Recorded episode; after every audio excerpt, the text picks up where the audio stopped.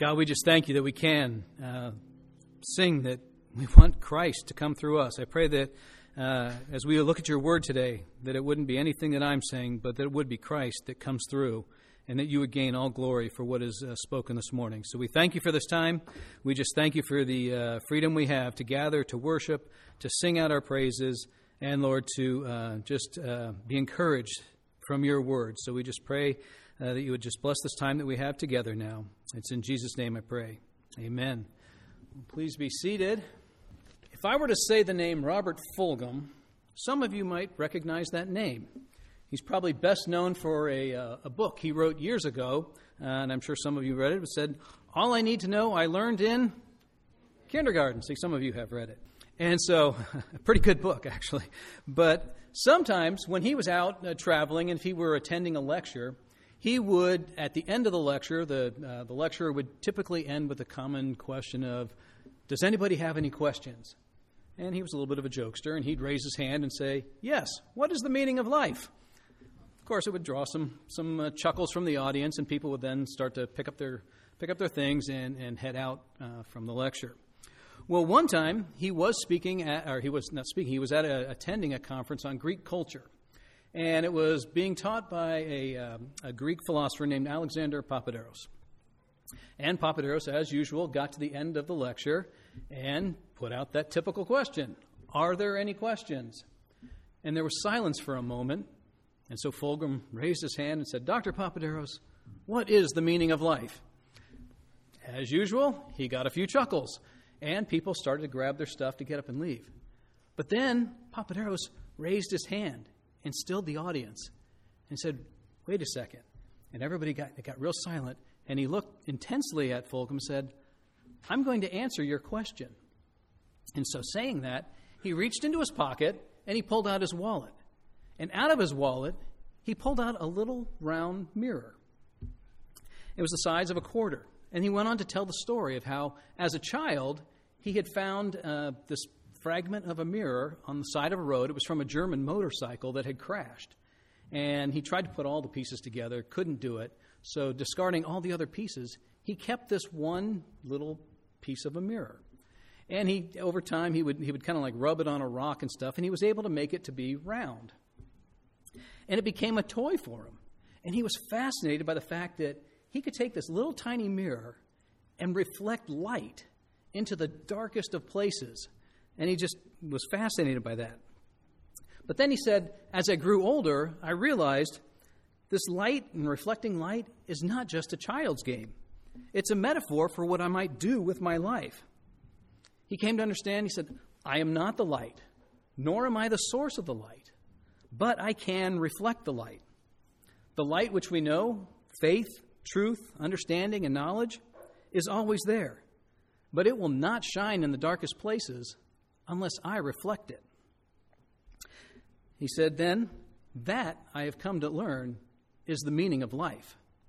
And with that, then he actually took the mirror and shined it right at Fulghum. He reflected the light right onto Fulghum and on the rest of the crowd. Now, you might be thinking, great story, why am I telling you this? Well, I think it's a great metaphor for what we're going to see in 2 Timothy, because I think Paul, as he writes this second letter to Timothy, is trying to convey that to Timothy. He's trying to show him that he can shine or reflect the light of Jesus Christ into a dark world. And so we're going to take a look today. We're going to start our look at 2 Timothy. We just finished 1 Timothy last week, and we're going to look at the first 7 verses of chapter 1 this morning. As we turn, if you want to, you can go ahead and turn to that, 2 Timothy 1. We're going to look at verses 1 through 7. But before we get into that, I think it's important to gain some context. Why is Paul writing this? We just read 1 Timothy. Why is there a 2 Timothy? What's the background to this? Well, you might recall that when Paul wrote 1 Timothy, he was under house arrest. But he was given some freedoms. He had the ability to kind of have people over to his house. He was able to do some teaching, some preaching from his home. And so he had that freedom, and that's what we saw in 1 Timothy. Well, it's now been about, depending on which historian you're looking at, it's been about 4 to 6 years since the writing of 1 Timothy that Paul pens this second letter. At some point, Paul had been released from that initial imprisonment, and he had resumed some of his travels.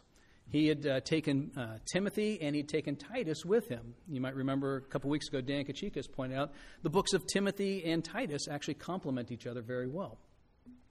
Well, Paul in those travels had left Titus in Crete to help the church there, and Timothy he'd left in Ephesus, and that's, you know, we saw that in 1 Timothy, that he was helping the church there. Well, during this whole period, you're talking about the AD 64 to 68 time frame, Nero was in charge in Rome, and you might recall that I think John Tillery walked us through that, how he had burned Rome and then turned around and blamed the Christians, and there was horrific suffering going on toward Christians. And at some point during all this, Paul was rearrested. He's probably rearrested near the city of Troas, which is north of Ephesus, and he was imprisoned under this reign of Nero. And history, and maybe it's a legend, says that Paul may have been imprisoned at the Mamertine dungeon in the city of Rome. It was a place that was formerly known as if I'm pronouncing it right, the Tullianum. But in fact, it was never really a prison. It was an ancient cistern, and they just converted it to be a kind of a small prison. So it was really just this old cistern, and they had two prison cells that they created out of it stacked on top of each other. It was located right near the law courts, and it was a typical temporary holding place. It was temporary because typically people were about to be executed there, and so that's where they were, and sometimes the executions took place there. Well, it's under this arrest, while Paul is in this dark, dank, probably wet prison that probably has very little light in it, that he writes the second letter. If you've ever been to San Francisco, if you go, or if you've been there, take the tour of Alcatraz. It really is worth it. And if you go, get the headphones. Now, I think they give them out, and I used to have to buy them, but I think they just give them to you. But listen, when you listen, you start hearing the stories of some of the former prisoners that were there, and they'll tell you about how bad it was. And one of the things that struck me I've been through it a couple times is that one of the prisoners talks about how the fact that, especially at night, they'd be in this cold prison, and they'd be in their own little tiny cell, and the fog would roll in. And so now you've got this cold, dark, very little light, wet fog coming in, and it was miserable. And to make it worse, they could actually hear all the life going on in San Francisco. You can actually hear, if it's quiet, you can actually hear, you know, the traffic or the noise of the life of the city going on. And yet there you were in this prison, you know, on your own without any ability to actually partake in any of that. I think that's kind of a situation that Paul is facing here in this prison when he writes this letter. He goes on in the letter, you know, we'll see that he's going to tell us that everyone has deserted him except Onesiphorus, and that only Luke is actually with him. Apparently at this point, the church in Ephesus is still in some disarray, dealing with bad behaviors and bad theology. And we're going to see when we get to chapter 4, Paul knows these are his last days. He knows his life is coming to an end. So as he writes this second letter to Timothy, he actually knows these are going to be his last words. These are the last words of Paul. And in fact, shortly after writing this, he was taken outside the city of Rome and beheaded. So that's the backdrop of 2 Timothy. And like I said, we're going to look at verses 1 through 7 this morning. And I've got to say, this is actually maybe my favorite passage in all of Scripture. It was actually this chapter, these verses here, that I was actually memorizing when I first started dating Jennifer. So it has some special meaning for me. But guys, I'm not saying that you memorize this passage, you get a wife. That's not what I'm saying here. So, but that's what it was. But enough about me. Let's look at what God has to say in 2 Timothy chapter 1. And let's start with verses 1 and 2. 2 Timothy 1, verses 1 and 2 read this. Paul, an apostle of Christ Jesus, by the will of God, according to the promise of life that is in Christ Jesus. To Timothy, my beloved child, grace, mercy, and peace from God the Father and from Christ Jesus our Lord. You'll notice at the beginning that, in verse 1, Paul goes on and starts off by stating his authority in actually writing this letter. He tells us that he was an apostle of Christ Jesus by the will of God. In other words, this wasn't given to him or bestowed on him by men, but by God.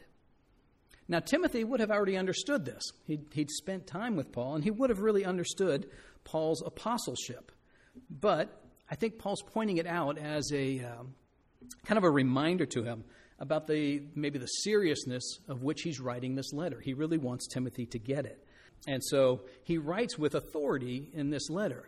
But it's not like an overbearing authority. Paul was more of a spiritual father to Timothy. So when he writes it, he's writing as a father would write to a child, maybe with authority, but it's always with the best interests of the child in mind and stuff. So Paul writes that, and so he writes that he's an apostle of Jesus Christ. Well, you might ask, what is an apostle? Well, quite simply, an apostle just means someone who is sent or a messenger.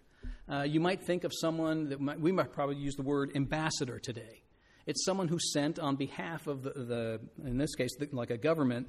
If the U.S. government were to send an ambassador, they would be sent to represent the interest of the United States. And so the person who's going carries the weight of that government. Well, in this case, Paul is representing the will of God. He's representing the authority that he's been given by God. And so he starts off with that. But then he goes on and he gives, in the second part of verse 1, the actual title for our sermon today, which is According to the Promise of Life that is in Christ Jesus. Well, once again, you got to ask, what is the promise of life in Christ Jesus? Simply, it's the gospel. It's the promise that all who believe in Jesus Christ will receive eternal life. The most famous verse, I think, in all Scripture is probably John 3:16. For God so loved the world that he gave his only Son, that whoever believes in him should not perish but have what? Eternal life, everlasting life, yes.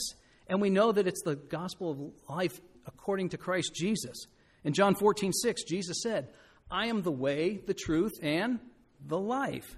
No one comes to the Father except through me. And here's the part I think is amazing about all of this. God uses us with all of our faults, all of our weaknesses, to help spread the gospel. That's an amazing thing. 2 Corinthians 4:7 says this, but we have this treasure, the gospel, in jars of clay. That would be referring to us. To show that the surpassing power belongs to God and not to us. It's an amazing thing that we can be part of the gospel. Well, one of the men that I grew up in the San Francisco Bay Area hearing about was a man named Ray Stedman. And I heard his name frequently, and he was a longtime pastor at Peninsula Bible Church in Palo Alto, California. And he was one of those people that when he spoke, people really listened. Matter of fact, a lot of the guys that I grew up listening to, speaking and preaching and teaching, all mentioned that he was the one that had mentored them. So like I said, when he spoke, people really listened to the words. He had some really good insights. He said this about the gospel. Ray Stedman said this, the gospel brings people into the fullness of their manhood or womanhood. It sets them free to be what God intended them to be.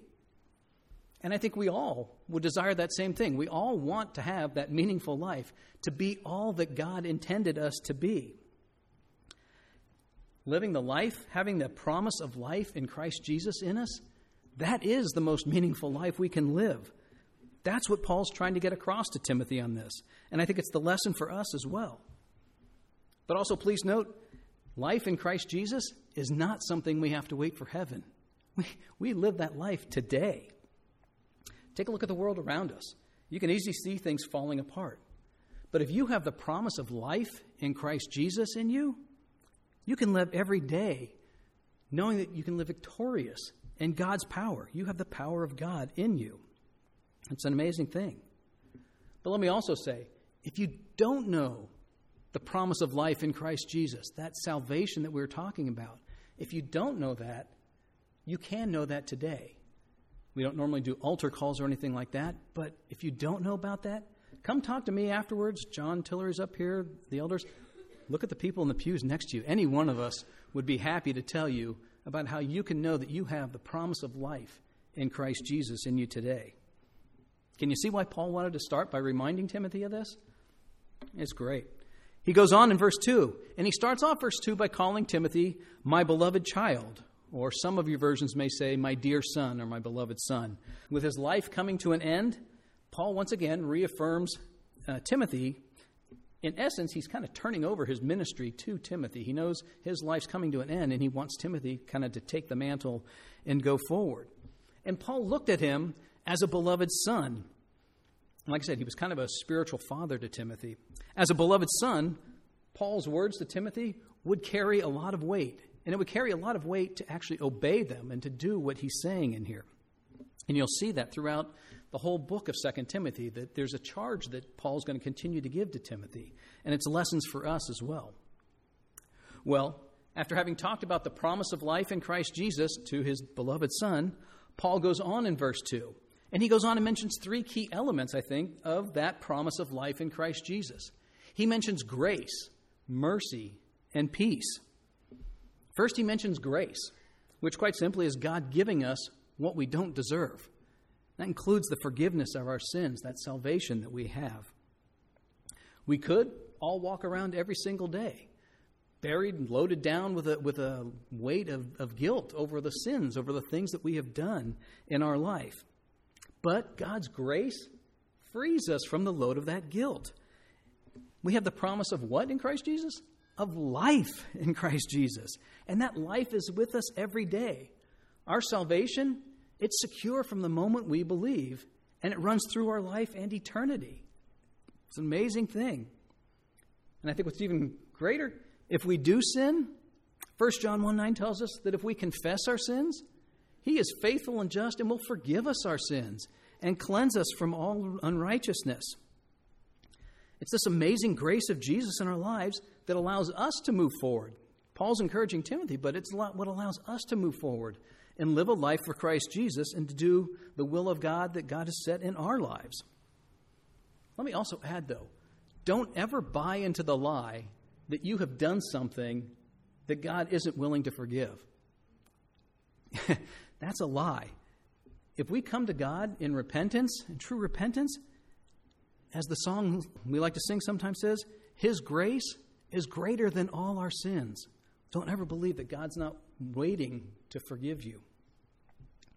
Well, after grace, Paul goes on and he mentions mercy. And mercy is simply not getting what we do deserve. In Paul's letters, you'll notice in all his letters, all the epistles, he starts off talking about grace and peace. But in these two letters to Timothy, he adds the word mercy in there. Guy King wrote this. He said, "Grace is needed for every service, mercy for every failure, and peace for every circumstance."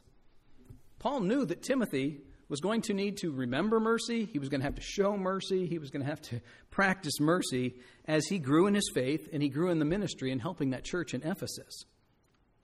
Now, one of the hymns that has special meaning for me and for Jennifer was "Great is Thy Faithfulness." That's why I asked Pavan to actually play that one for us. We just sang it. It's from Lamentations 3:22 and 23. And it mentions some things about God's mercies. Let me read Lamentations 3:22 and 23 for you.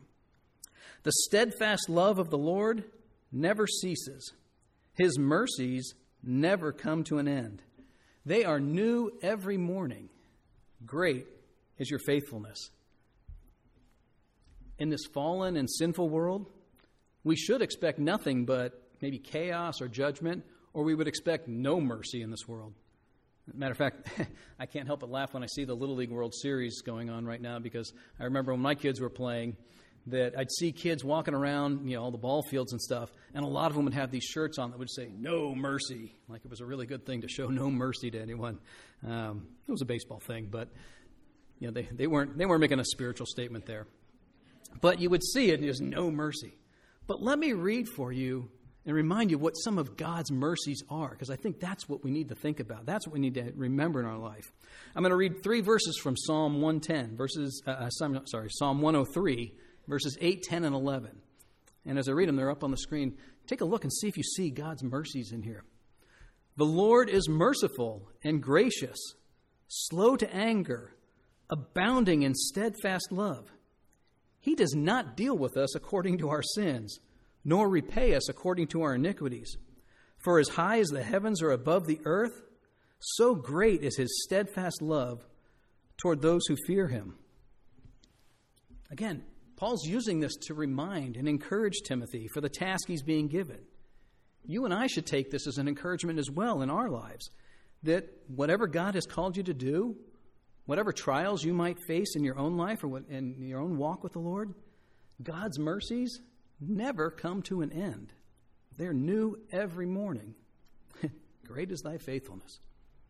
Well, Paul goes on then after grace and mercy, and he mentions peace. Let me quote Ray Stedman one more time here. He says, "Peace is the inner sense of well-being that when you realize that no matter how dark it may look, there is a way through the trial, that Jesus himself is with you and will go through it with you, that he is totally in control of the event. So when Paul writes here about grace, mercy, and peace, it should be a great encouragement to every Christian. We have God's grace covering our sins, giving us what we don't deserve in our salvation.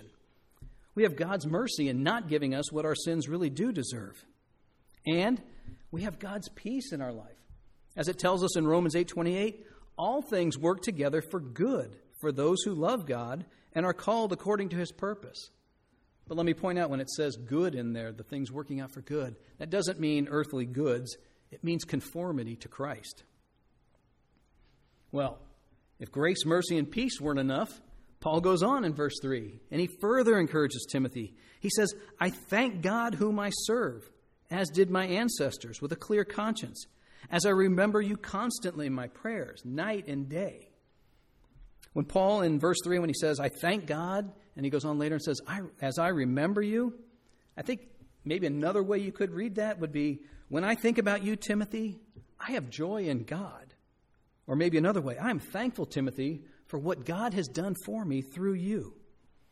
Either way you read that, Paul's focus is on what God has done, but he's also encouraging Timothy for the ways that God has used him, and I think it's an encouragement for the ways God is going to use Timothy.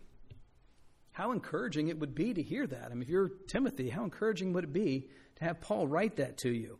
I'm sure it was motivating to Timothy, and I hope it's motivating for you as well. Because that brings us to the application of this verse. Are we doing something like this for others? When we see somebody, particularly younger in their faith, or maybe just beginning to serve in a ministry, do we offer them the encouragement they need? Do any of us need to start doing that today or begin doing that?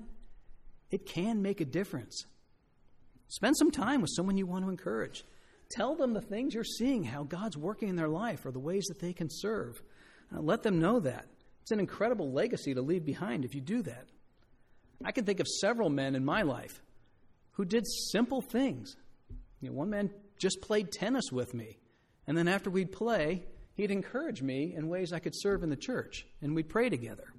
I can think of others that had me over for meals and just encouraged me to continue to serve or to do whatever service it may be. It may have been working at a camp.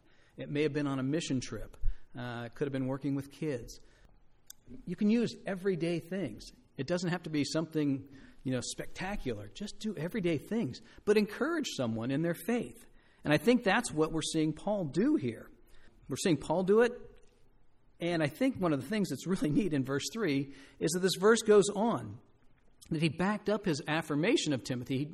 He mentions these things, but then if you notice at the end it says he was constantly lifting him up in prayer. What an incredible example for that. I know we have a kind of a prayer chain that gets sent out, and we lift each other up in prayer in the church.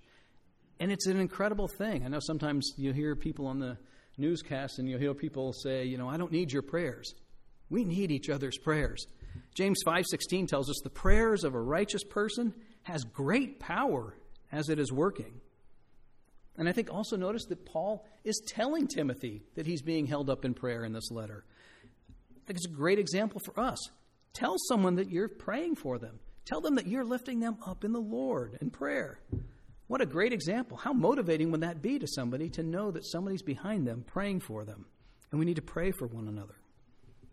Well, that's just the first 3 verses. In the next 4 verses, in verses 4 through 7, Paul's going to go on and further encourage Timothy. And he uses some things that he remembers about Timothy's life, or that he sees in Timothy, that are an encouragement for Timothy and his ministry. Look at verse 4. Verse 4, Paul says, As I remember your tears, I long to see you that I may be filled with joy. We're not exactly told when those tears were shed. We could probably make a safe assumption that maybe it was that last time before Paul was rearrested, when they had to leave each other the last time, that maybe that's when those tears were shed. But whenever it was, Paul remembers those tears, and it's part of the motivation. I'm sure it was part of the prayers, because he longed to see Timothy, and he found joy in that. Maybe God's putting someone on your heart today. Maybe someone you have shed some tears with. Are you willing to go remember them in prayer? Are you willing to help them out? Encourage them, as Paul did here for Timothy, and pray for them. Well, going on to verse 5, Paul says this, I am reminded of your sincere faith, a faith that first dwelt in your grandmother Lois and your mother Eunice, and now I'm sure dwells in you as well.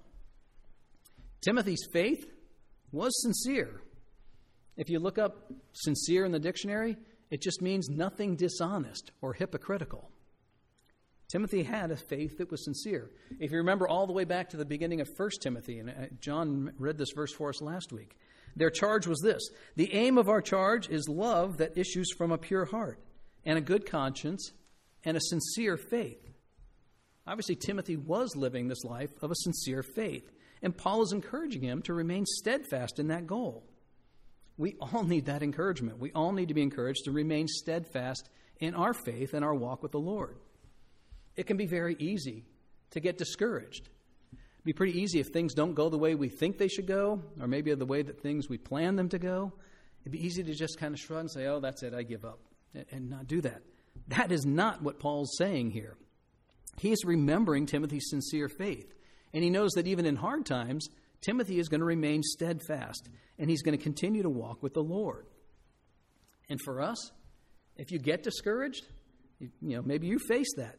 Take it to the Lord. Let him lift you up. Let me read you 1 Peter 5, 6, and 7. It says, humble yourselves, therefore, under the mighty hand of God, so that at the proper time he may exalt you, casting all your anxieties on him, because he cares for you. Now, I love the part in verse 5 where he goes on, that second part, because it mentions Timothy's heritage. It mentions that his Christian heritage comes from his grandmother Lois and his mother Eunice. Obviously, his grandmother and mother had taken the time to teach young Timothy all about the Lord, and it laid a foundation for what God was going to be able to do in Timothy's life.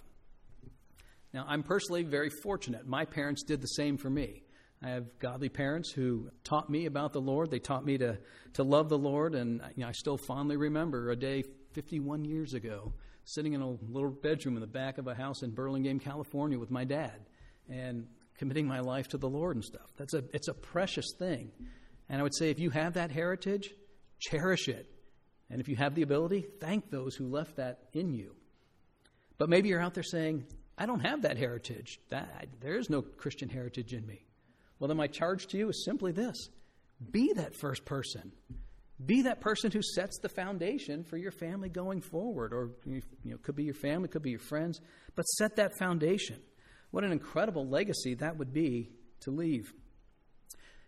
This whole idea of leaving a legacy like that reminds me of a story I read years ago. We've got them in the back if you want to grab one, but there are those little daily devotionals called Our Daily Bread. And so they have lots of really, really neat stories in them. And one of them deals with this passage and with this concept. And it was called For Future Generations. This was written a long time ago. But let me read that for you. It's a quick little story. When a team of Christians visited Stavropol, Russia in 1994 to hand out Bibles, a local citizen said he recalled seeing an old warehouse where Bibles were stored. Those Bibles were confiscated in the 1930s when Stalin was sending believers to the gulags. Amazingly, the Bibles were still there. Among those who showed up to load them into trucks was a young agnostic student, and all he wanted was just to earn a day's wage. But soon he slipped away from the work to steal a Bible. And a team member went looking for him, and they found him sitting in a corner weeping. Out of the hundreds of Bibles in that warehouse, that young man had picked up one that bore the handwritten signature of his own grandmother. It's amazing. Persecuted for her faith, she had no doubt prayed for her family. Maybe didn't even know her grandson at that point, but she'd prayed for them, I'm sure. And it says, the story goes on, God used that grandmother's Bible to convict the young man. God has no grandchildren. We must each become a first-generation believer through our own personal faith in Jesus Christ. But the devotion to God of a grandparent or a parent is a powerful ally in his spirit to bring our children to Christ. Paul encouraged Timothy by recalling the faith of his grandmother and his mother. and although Timothy's faith was his own, it was deeply linked to theirs.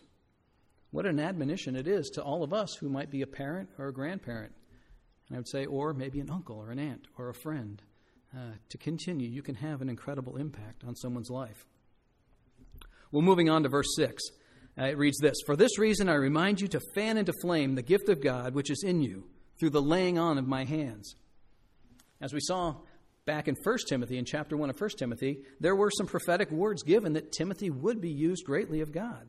Note also that Paul is not telling Timothy he needs a new gift, a new spiritual gift. Rather, he just needed to fan into flame the gift that was already in him. We're not told what that gift was, but whatever it was, Timothy needed to fan it into flame. And he needed to continue to use that so that that flame would continue to burn bright for God.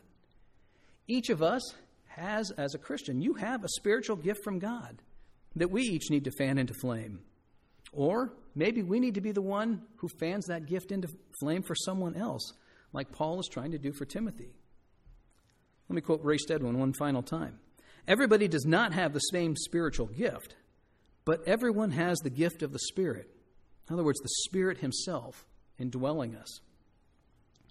I love this whole analogy of fanning into flame because it makes me think of one of my favorite things to do, which is grilling. And I think I've told you this analogy before, but I'm going to tell it one more time. You know, one of the simple tools you can use in grilling is a chimney starter. And it's just a tall tube with a bottom section, and you pour your coals into the top, stuff some paper into the bottom, light the newspaper, and then the idea is that the flame comes up, and you get all these coals that are evenly lit. So you don't end up with the pyramid in the bottom of the barbecue where the outer ones aren't lit, but the inner ones are. You get an evenly set burning of coals when you do that. And I think that's the analogy that Paul is trying to say. It's like sometimes those coals don't light. Sometimes that paper starts to go out a little bit, and you got to give it a little air. You got to fan it or blow some air onto it. And when you do that, it sparks up again, and all the coals light up, and you end up with burning hot set of coals. And I think that's what Paul's trying to get into Timothy's life. There's a burning hot set of coals and the spiritual gift that Timothy needs to use. It's an amazing thing, and I think it's a great lesson for us, too. Maybe we need to each make a humble examination or evaluation of our life before the Lord in order to help take steps to fan into flame that gift that is in us. God's given us each a spiritual gift. Will you go to him? Look for it. Look in your life. See what needs to be fanned into flame. Or know that maybe God can use you to fan into flame that gift that is in someone else. You can do like Paul did for Timothy and help someone, encourage them. But just remember, whatever glory that may come our way needs to go to God, and we need to give him thanks for it. Well, finally, we come to verse 7. And Paul reminds Timothy, says, "For God did not give us a spirit of fear, but of power and love and self-control." Some of your versions may say of self-discipline or of a sound mind as well. Now, I think we can all relate, as nice as it sounds to never have a spirit of fear, I think we can all relate to having a spirit of fear at times. I mean, doesn't fear just overtake us sometimes? So we can all relate to that. But that doesn't come from God. Let me read you the words. I heard this song last week. It was by a guy, Zach Williams. I think some of you might remember his song, Chainbreaker, from about 5-6 years ago. Well, another song on that same album was called Fear is a Liar. Let me read you the first verse and the chorus to that. "When he told you you're not good enough, when he told you you're not right, when he told you you're not strong enough to put up a good fight, when he told you you're not worthy, when he told you you're not loved, when he told you you're not beautiful, that you'll never be enough, fear, he is a liar. He will take your breath, stop you in your steps. Fear, he is a liar. He will rob your rest, steal your happiness. So cast your fear in the fire, because fear, he is a liar." Fear can stifle our ministry. It can make us ineffective for the Lord. Don't let fear do that. Think of Matthew 25. Remember the story of the three servants who were given different amounts of money, and the master had given them this money and said, "Take it, go work with it, and and he'll be back, and they'll see what the results are." Well, remember the third is known as the wicked servant, and he was fearful. He let a fear of the master He didn't even do, I think he did less than nothing. He went and buried it in the ground. I mean, he didn't even bother to go put it in the bank or anything, it tells us. He just buried it in the ground. And fear robbed him of any chance of getting reward. Matter of fact, if you read the end of the story, it talks about it. It tells him to cast him out into the outer darkness. It's a spiritual analogy there. Or think about the Israelites when they left Egypt and they came to the Promised Land that first time. I think we all remember from Sunday school, 12 men went to spy on Canaan. 10 were bad, and only 2 were good. The 10, what happened? They got taken over by fear. They were fearful of the people in Canaan, and they came back and they gave a fearful report to the Israelites. And because of that, an entire generation of Israelites missed out on the Promised Land. Folks, God did not give us a spirit of fear. It tells us He gave us a spirit of power and love and self-discipline or self-control. He gave us the spirit of power or the courage. I think we heard some of that this morning, or the resolution that if we encounter difficulties, we can look to God. We have God's strength in us, and we need to seek God's will for our lives. He gave us the spirit of love to carry us through our opposition or our fears. 1 John 4:18 says, perfect love casts out fear. Romans 5:5 tells us this, hope does not put us to shame because God's love has been poured out into our hearts through the Holy Spirit who has been given to us. And finally, we have the spirit of self-discipline, power, love, and self-discipline, or self-control, or sound judgment. I think there are different variations of that depending on your translation. And that's going to help keep us from fear or discouragement, or probably from our own imaginations. I don't know about you, but don't you tend to think when something doesn't go right, don't you go to the worst-case scenario right away? And doesn't that drive fear in us? But if you have that self-discipline or a sound mind, it allows us to think through those things and realize you have the power of God in you. We can realistically appraise those situations of our life and look to God for guidance. And then we can know the right thing to do, and we can steadfastly do it. Remember, the power of the Lord is victorious over the power of Satan and of this world. Well, that's a lot in 7 verses, isn't it? Paul packed a ton in these first 7 verses. Can you see why I wanted to memorize this chapter? It's just an incredible beginning. I hope you find encouragement in that. I hope you find encouragement to be steadfast in your walk with the Lord, to encourage others, to look for ways you can help fan into flame the gift of God in them. As I've said before, in closing, having heard God's word, you are not being dismissed. You are being sent.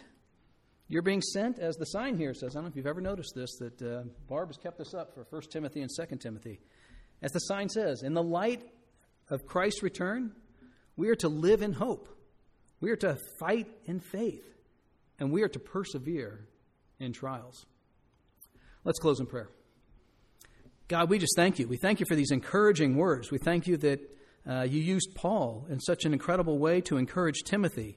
And Lord, that we can read these words, we can hear them, we can apply them in our life. Lord, help us to be a church that is praying for one another, that we're upholding one another, encouraging one another, and that we're looking for ways that we can serve you and give you glory. Lord, that we can be each know our salvation, but also, Lord, that we could set the foundation and the heritage in each of our families, that, Lord, that all we do would be glorifying to you, and that your kingdom would grow, and we would see those that we love come to know you as our Lord and Savior.